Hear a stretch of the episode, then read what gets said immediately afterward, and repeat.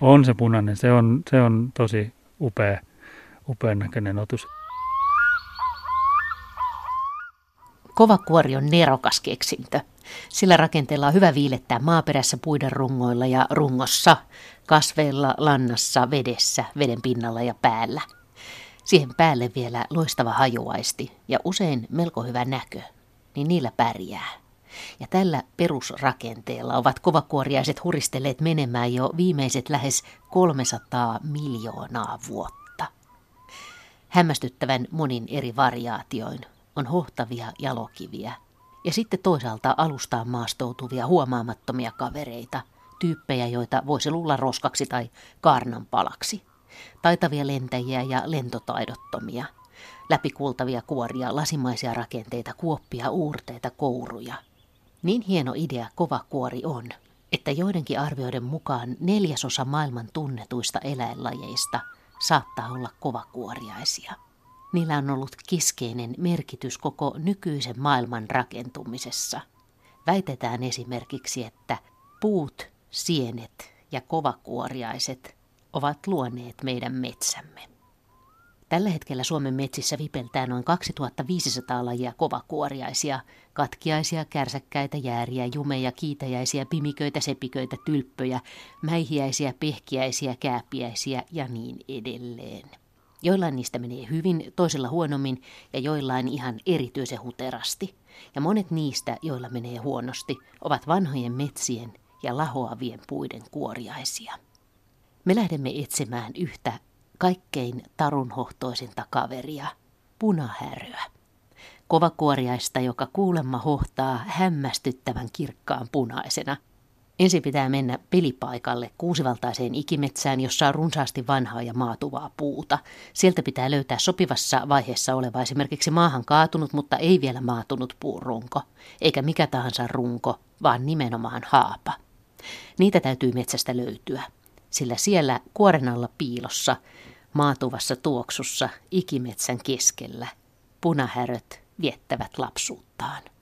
Tällaiseen Etelä-Suomessa harvinaiseen metsään me astumme Metsähallituksen suojelubiologi Teemu Rintalan kanssa hienona syyspäivänä.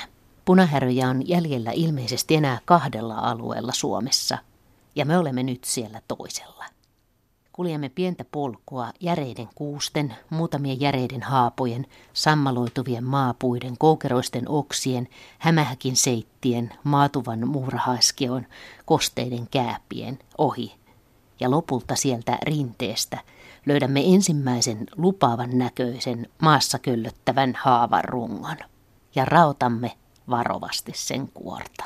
Tässä on semmoinen maahan kaatunut haapa jättiläinen, joka on sillä aika niin kuin äskettäin kaatunut, että tämä on tämä kuoren alainen puuaines vielä tuommoista aika tuoretta, että, että tässä on siinä vaiheessa oleva tämä runko, että tässä, tässä saattaisi elää moniakin harvinaisia ja uhanalaisia hyönteisiä, mutta että tämä voisi niin punahärölle esimerkiksi olla sovelias runko. Mitä se tuolla sitten tekee tuon rungon alla? Punahärö elää niin toukkavaiheena haavan kuoren alla. Se on semmoinen litteä niin kuin oranssin ruskea, ei mikään niin kuin kaunokainen toukkana todellakaan, mutta, mutta elelee siellä ja sitten aikuisena on tämmöinen ihan kirkkaan punainen, upean näköinen kovakuoriainen, joka, joka on sitten näitä meidän, ehkä Suomen voisiko sanoa, harvinaisin kovakuoriainen, kaksi esiintymää. Onko se toukkana helppo erottaa muista ruskeista litteistä toukista? Kyllä se vähän vaatii asiantuntemusta tai aika paljonkin, että kyllähän meillä näitä tämmöisiä litteitä ruskeita on useampiakin lajeja, mutta tota, tietysti netistä löytää kuvia, jos haluaa perehtyä asiaan tarkemmin, mutta ei mikään ihan helppo. Tämä on komeen kokoinen haapa, joka on tässä kellallaan rinteessä ja tosiaan kun se tuossa vähän veitsellä varovasti tuosta tuota pintaa rikoit, niin, niin aika kostee tuolta sisältä. Joo, se on kostea ja siellä on tietynlainen lahoamisprosessi käynnissä ja varmaan siellä on jo semmoisia, ja onkin kun tuossa on noita kaiken maailman lahottaja sienten itiöimiä ilmestynyt tuohon rungon pintaan, niin siellä on lahoamis prosessi käynnissä ja, ja se siitä hiljalleen sitten etenee. Ja, ja yleensä näille lahopuueliöille ja lahopuuhyönteisille kovakuoriaisille, niin ne on sitten erikoistunut kukin tiettyyn vaiheeseen, että osa iskee siihen puuhun jo, kun se on vielä pystyssä ja tavallaan vähän niin kuin heikentymässä vasta. Ja osa sitten siinä vaiheessa, kun se on vielä ihan suht tuoreena maassa, niin kuin tämä, että se on kosteaa se kaarnan alainen puuaines. Ja, ja sitten osa on, saattaa elellä ihan tämmöisissä kuorettomissa puissa ja kaivautua ihan sinne syvälle puuainekseen. Että ka- kaikille löytyy niin kuin oma paikka ja oma, oma niin kuin tarkoitus. Tässä on vähän jännä tuoksu tuossa. Kyllä, haapa on nimenomaan siitä, siitä semmoinen omalaatuinen, että siinä on semmoinen hiukan niin kuin käynyt, semmoinen, niin kuin, miten sanot, mäihiintynyt tuoksu siellä, siellä kaaran alla. Ja monesti sen, niin kuin, eh, ehkä se, siinä on jotain, jotain niin kuin tosiaan semmoista käymisprosessia, että siellä on jotain niin kuin so, sokereita tai muita, muita niin kuin jäljellä vielä. Ja, ja sitten kun varsinkin tämmöinen runko on jossain lämpimällä paikalla, niin siinä on, siinä on aika semmoinen, se ei ole niin kuin huono haju, se on vähän semmoinen niin kuin äitelän makea, makea haju, mikä siellä on. Ja se on just punahärölle semmoinen kodin tuoksu. Se on varmaan näin, että sitten kun ne aikuisena etsii sitä seuraavaa runkoa, että mihinkäs, mistä se löytyisi, niin se, se varmaan on sitten aika niin kuin merkittävässä roolissa, niin kuin nuo hajut, hajut muutenkin. Niistähän me ihmiset ei, ei sitten tiedetä yhtään mitään, että mit, mit, miten ne viestii mistäkin asiasta, mutta varmaan on jotain niin kuin siinäkin. Jos täällä punahärön toukkia on sit sisällä, niin, niin se tarkoittaa sitä, että tähän on punahärö muninut. Kyllä joo. Ja... Meneekö se jostain kolosta sisään vai pystyykö se kaivautuu tuosta kaarnan läpi vai? Mä en ihan tarkkaan sitä tiedä, kun mä oon kerran elämässäni punaherran nähnyt. Ja, ja, ja tuota, Eikä sitä tiedä välttämättä kukaan vai? No joo, eipä näistä ihan tar- tarkoista liikkeistä liikaa tiedetä tässä maassa ja maailmassa, mutta kyllä mä luulen, että se jotenkin sen, sen niin kuin munavaiheen tuonne niin kuin kaarnan rakoon laittaa, josta se toukka sitten pääsee että tuossa kaarnan pinnallahan ne ei missään nimessä elele, että kyllä niiden täytyy tuonne niin kuin kaarnan alle päästä. Sä oot siis kerran nähnyt aikuisen punaherön, niinkö? Kyllä mä oon nähnyt, ja se oli, no kyllä se menee noin viiden ikimuistoisimman luontokokemuksen joukkoon, että kun niitä, niitä ei aikuisena ole kovin moni, moni päässyt näkemään, ja se oli tosiaan niin kuin tilanteena vielä semmoinen niin kuin autenttinen, että, että totesin vaan, että no siinä, siinä muuten kävelee nyt sitten kirkkaanpunainen kuoriainen tuossa haavan rungolla, niin kyllähän se hieno, hieno kokemus oli. Se oli elokuuta muistaakseni, jolloin, jolloin niitä aikuisia niin kuin useimmat, useimmat havainnot on, on silloin tehty. Olitko metsässä siis muuten retkellä? Kyllä, ja mä olin kyllä vähän niin kuin itse asiassa salaa toivoin, että voi kun sen jonain päivänä pääsis näkemään, että toukan, toukan on nähnyt useamminkin, mutta tota, aikuisesta olisin halunnut havainnon, ja sitten kun se vielä osui niin kuin tavallaan, että se meni harvoin luonnossa retkeillessä menee niin kuin moni tietää, niin ei sinne kannata ehkä ihan sillä asenteella lähteä, että nytpäs käyn hakemassa sen ja sen ja löydän sen ja sen, että nöyräksi laittaa aika usein, niin kerran sitten onnistuu näinkin. Onko se niin punainen, kun kuvista näyttää? On se punainen, se on, se on tosi upea, upean näköinen otus. Eihän se nyt koolla ole pilattu, tai se riippuu vähän minkä vertaa, että se on semmoinen mitäs mä nyt sanoisin, ehkä sentin mittainen. Mutta kun sitten meillä on semmoisia parimillisiäkin hyönteisiä, niin onhan se tietysti niihin verrattuna ihan huikea.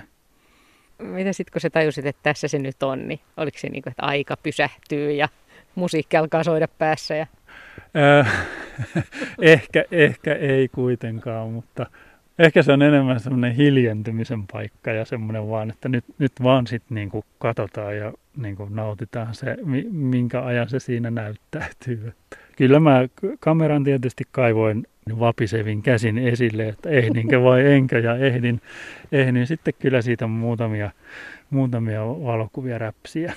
Niin punahäröä ei voi ottaa kiinni, koska sitä ei saa pyydystää? No niin, se on rauhoitettu laji, että sillä on tosiaan kaksi, kaksi esiintymisaluetta Suomessa ja se on tämmöisiin isoihin haapoihin vahvasti sidoksissa oleva laji, niin kuin moni mu- muukin uhanalainen laji, että ei yksin punahärö, että haapa, haapa on valtavan merkittävä puulaji jos ajattelee tämmöisiä suojeluarvoja, miksei muitakin arvoja. Että se on harmi, että se on sitten aikanaan ollut semmoinen hyvin hyljeksitty puu niin kuin metsätaloudessa. Nykyään siinä on jo onneksi vähän korjausliikettä havaittavissa, mutta että aikansa se vie, että sitten saadaan niin kuin enemmän sitä. Ja se on valitettavaa, että nämä tämmöiset haapavaltaiset kohteet, niin ne on tämmöisiä eristyneitä pienehköjä saarekkeita sitten ja että kun niitä olisi vähän tiuhemmassa, tiheämmässä, niin, niin tota olisi, olisi näillä kaiken maailman öttiäisilläkin sitten helpompaa. Niin mehän ei tiedetä, vaikka me nyt seistäisiin taas puna, ihan punahärön mm, lähellä, Kyllä. että vain tämä ohut kaarna meidät erottaa siitä, koska eihän me voida ruveta kuorimaan tätä koko haapaa.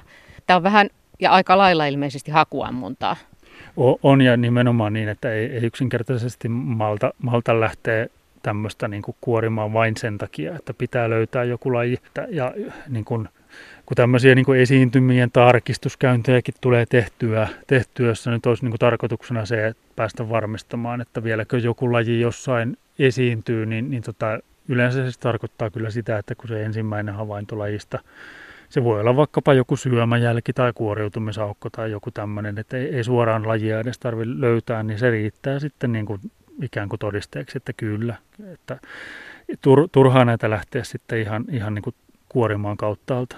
No punahäröllä on siis korvaushintakin, jos punahärön tappaa. Ja se oli aika paljon, se oli toista tuhatta euroa, eikö niin? Mä en kyllä nyt muista näitä korvaushintoja ulkoa. Varmaan se jotain sitä luokkaa on, mutta että mä oon aina suhtautunut näihin korvaushintoihin sillä lailla tavallaan vähän niin kuin symbolisina asioina, että siinä ehkä jollain tavalla on pyritty sitten siihen niin kuin asian havainnollistamiseen, että, että nämä on oikeasti, oikeasti harvinaisia ja, ja, ja rauhoitettuja. Että.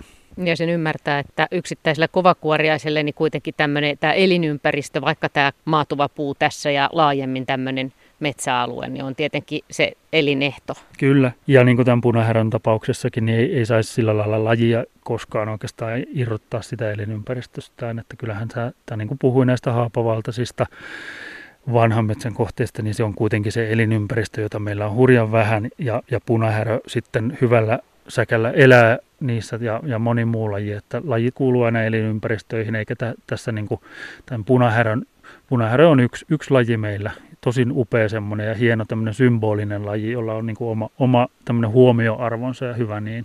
Mutta me ollaan kuitenkin punahärön retkellä, eihän se kyllähän se kannattaa kuitenkin olla tavoitteet korkealla, eikö niin? No kyllä, siis kyllähän nämä lajit tuo semmoisen. Niin. Että, niin kuin, se on, lajit on tietyllä tavalla niin kuin staroja ja tähtiä. Ei siitä mihinkään pääse. Että kyllä, ne, kyllä ne tuo niin kuin semmoiset tietynlaiset kasvot ja semmoisen persoonan niin kuin luonnolle. Me jatketaan tätä punahäröretkeä, mutta harmittaako sinua Teemu Rintala koskaan se, että usein puhutaan vain näistä isoista lajeista? Har... Esimerkiksi luontodokkareissa. No harmi, harmittaa tai ehkä siihen kaipaisi vähän semmoista tietynlaista niin kuin askelta eteenpäin, että, että puhutaan niin kuin karismaattisesta faunasta, isoista eläimistä tai toisaalta sitten tämmöistä söpöistä, karvaisista eläimistä. Ne saa tietysti ihmiset niin kuin puolelleen helposti, mutta että sitten jos ajatellaan niin kuin näitä pieniä näkymättömiä eliöitä, jotka kuitenkin sitten pyörittää valtavan tärkeitä prosesseja – niin, niin tota, ne saattaa olla monesti paljon merkittävämpiä. Meillähän on puhuttu nyt näistä pölyttäjäkadoista ja, ja, ja on, on raportoitu Keski-Euroopasta, että, että hyönteisten tämmöinen biomassa on vähentynyt ja sillä on suoria vaikutuksia sitten linnustoon. Ja jos me ajatellaan niin kuin täällä vanhassa metsässä ja tätä valtavaa niin kuin biomassaa, mitä täällä niin kuin pyörittää nämä hyönteiset ja kaikki selkärangattomat, niin on, onhan niillä oma roolinsa täällä ja, ja tämän niin kuin ekosysteemin to, toiminnan kannalta. Ja, ja ne, on niin kuin, ne on valtavan tärkeitä asioita ja kun yksilömäärät on huikeita, niin, niin tavallaan se on melkein toisinpäin, että mitä pienempi, niin sitä merkittävämpi.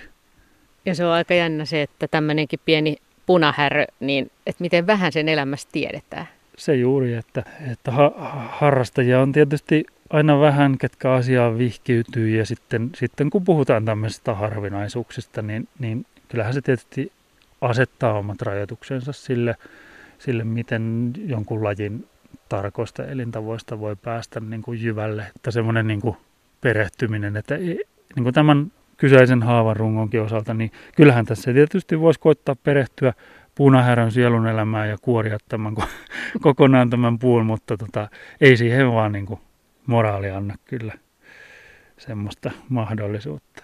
Tämä on hienon näköinen metsä tosiaan. Komeita puita tämä rinne ja sitten komea, ko, yhtenä komeimmista tämä kaatunut haapa. Ja täällä on pyst, komeita pystyhaapojakin ja keloja ja kuusia ja koivuja ja sammalpeitettä. Noiden puurunkojen päällä. Mutta tuommoinen runko, joka on kaatunut, joka on jo sammalen peittämä, niin se on sitten jo vähän niin kuin ohi sen punahärön kiinnostuksen. On ja paljon onkin ohi. Että kyllähän ylipäätään hyönteisten kannalta tuommoinen alkaa jo sitten olla niin kuin ikään kuin osa, osana maaperää enemmänkin tuommoinen sammaleen peittämä runko. Että, että se, ja monestihan tuommoisten runkojen päällä, niin kuin tuolla vähän kauemmallakin näkee, niin se on kuusen tain, tainta täynnä tuo runko. Eli se on erinomainen paikka sitten sen metsän uusiutumisen kannalta, että siihen monesti kuusen taimet, taimet iskee ja, ja, tykkää olla siinä. Tietysti sitten kun puut, puut kaatuu, niin kuin tässäkin on paljon, niin tämä saa valoa enemmän, enemmän eli tulee tämmöistä pientä aukkoa tähän luontaisesti ja, ja lehtipuut alkaa nousta, niin kuin tässä näkyy pihlajaa aika paljon, haapaa välitettävän vähän, vähän niin kuin tämmöisenä uusiutuvana, mutta joka tapauksessa tämä valon määrä, määrä niin kuin tuo semmoista tiettyä vaihtelua tähän. No mutta me jatketaan punahärö-retkeä. Jos me ei nyt tässä ole punahäröä nähty, niin mi- mistä me voidaan seuraavaksi yrittää? Katsotaan, jos löytyy joku toinen, toinen vastaava runko. Yritystä tämä vaatii, harvoin tulee sitten ensimmäisellä kerralla onnistuminen. Että ja me saatetaan olla nyt vähän liian myöhässä liikkeellä, vai? Se on totta. Kyllä elokuu ehkä on semmoinen optimaalinen, optimaalinen aika. Että tämä alkaa nyt olla vähän syksy, syksyn puolta, kyllä. Mutta no hyvä kysy punahäröstä, kukaan ei tiedä, mutta siis toisaalta nyt on lämmin. Mikä sitä estää elelemästä edelleen, kun on näin lämmintä, vaikka ollaan syyskuussa? No sekin on totta. Kyllä tässä toi niin kuin mahdollisuudet on, on ilman muuta siihen, kun näin, näin kuin tavallaan kesä on jatkunut, niin ihan ehdottomasti kannattaa yrittää.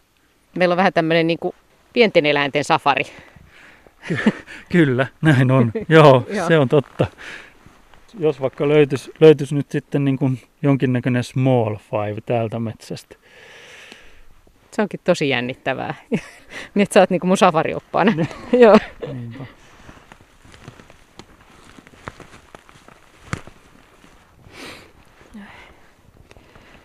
Tässä on toinen kaatunut haavarunko. Tämä on vähän ohuempi aika. Vähän ohuempi, Tumma. Mutta... Sä kääntelet siitä sitä Kaarnaa. Niin tätä tyvikarnaa vähän tässä katselen, kun tämä sillä lailla irtoaa tästä suht helposti, niin tämä voisi olla sopivassa, sopivassa vaiheessa. Tuolta lähempää latvaa se oli vielä aika tiukasti kiinni. Ja. Kiinni, että ei, ei, ehkä vähän tämmöinen niin liian, liian äskettäin tämä on kaatunut. Mutta katsotaan nyt täältä, jos vaikka onnistaa, että edes toukan pääsisi näkemään. Onko se toukkien kannalta, niin onko se niin kuin sama, että onko ne tässä päällipuolella vai tuolla alapuolella? Joo, se onkin hyvä kysymys. Aika usein sitä tulee tästä päällipuolelta vaan niin kateltua näitä. näitä että Mä Siinä on se hyvä puoli, että sen saa sitten laitettua takaisin se on, se on totta joo, ja, ja sitten, sitten no, yht, jotenkin tuntuisi, että se on sen toukan kannalta niin kuin ihan yksi ja sama, että onko se tuolla alapuolella vai, vai yläpuolella. Voisin kuvitella sitten, että kuivina kesinä, kesinä niin kuin tämäkin kesä on ollut, niin ne saattaisi jopa hakeutua vähän niin kuin sinne varjon puolelle, että ei, mm. ei lämpötila varmaan nousee tuossa kaarnan alla aika, aika huikeaksi, jos siihen suoraan aurinko pääsee paistamaan. Niin, eli meillä pitäisi olla niin itse asiassa polvisuojat ja, ja mennä konttiin tuonne alapuolelle. Se auttaisi, joo. Et se, vähän samat metodit tässä on kyllä kuin noilla kääpätutkijoillakin, että kyllähän nekin, nekin konttiin nimenomaan näiden kaatuneiden runkojen siellä alapinnoilla, missä ne käyvät, käyvät usein on, että tällä yläpin, yläpinnalla ja tässä niin helposti näkyvillä, niin ei näy usein juuri mitään, mutta vähän kun ottaa sinne alle kattoon, niin sieltähän löytää vaikka mitä. Niin punahärö ei voi millään houkutella?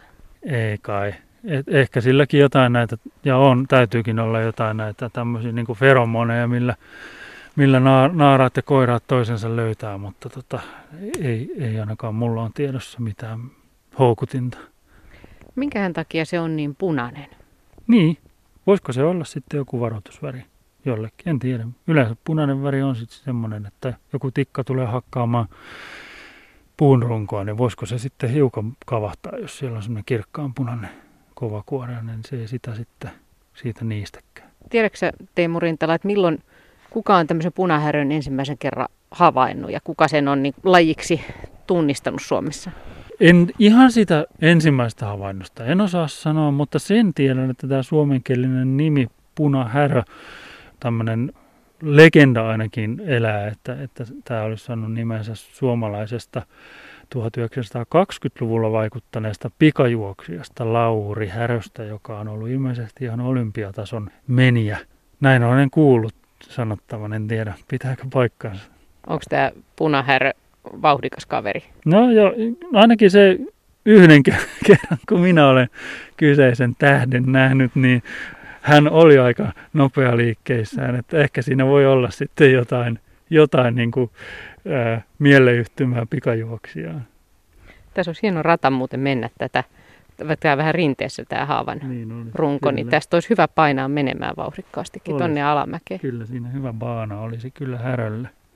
Ehkä tästä on joku joskus mennytkin, mutta ei just tällä hetkellä. Mutta me jatketaan häröretkeä. Mitä muita sankareita täältä voisi löytää? No vaikka mitä.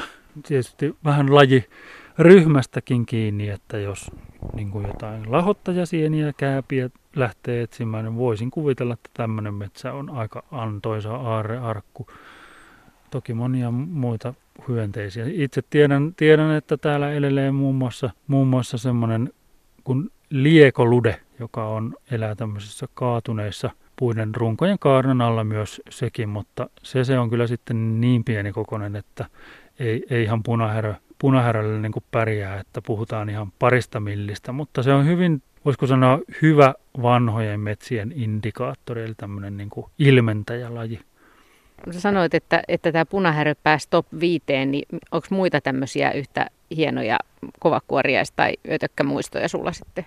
No kyllä ne liittyy näihin, näihin ehkä harvinaisimpiin.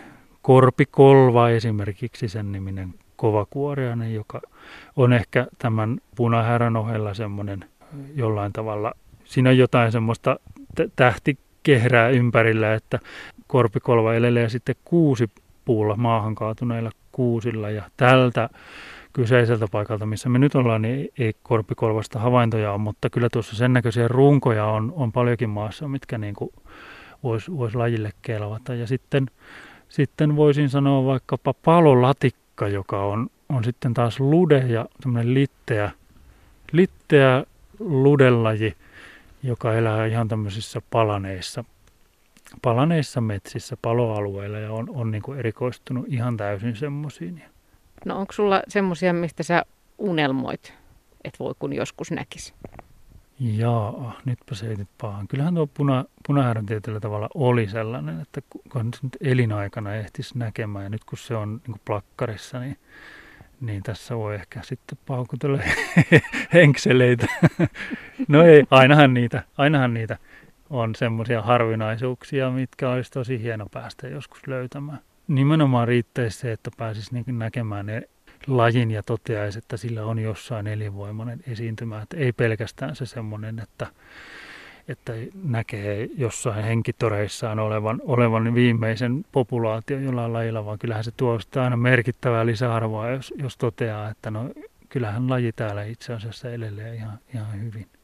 Tämä alue on ainakin, tämä punahärön metsä on aika hieno kyllä tämmöisenä pilvisenä lämpimänä syyskuun päivänä, kun me täällä kävellään ja sammaleet, sammaleet hohtaa ja on ihan syyspäivä, mitä, mitä komein on. Se on kyllä jännä kuvitella tänne semmoisena punaisena hohtava kovakuoriainen. Että vaikka mä en ole nähnyt sitä, niin mä jo niin kuin, mielessäni voin ajatella, että miten hienolta se näyttäisi tämmöisellä haavarungolla ja tämmöisessä hohtavan vihreän sammalikon keskellä. No se on, kyllä se on helppo, helppo se on tietysti huojentava kuulla, että että jotkut muutkin asiaan hurahtaa, että ei tässä tarvitse tuntea itseänsä jotenkin niin kuin po, jollain tavalla poikkeavaksi.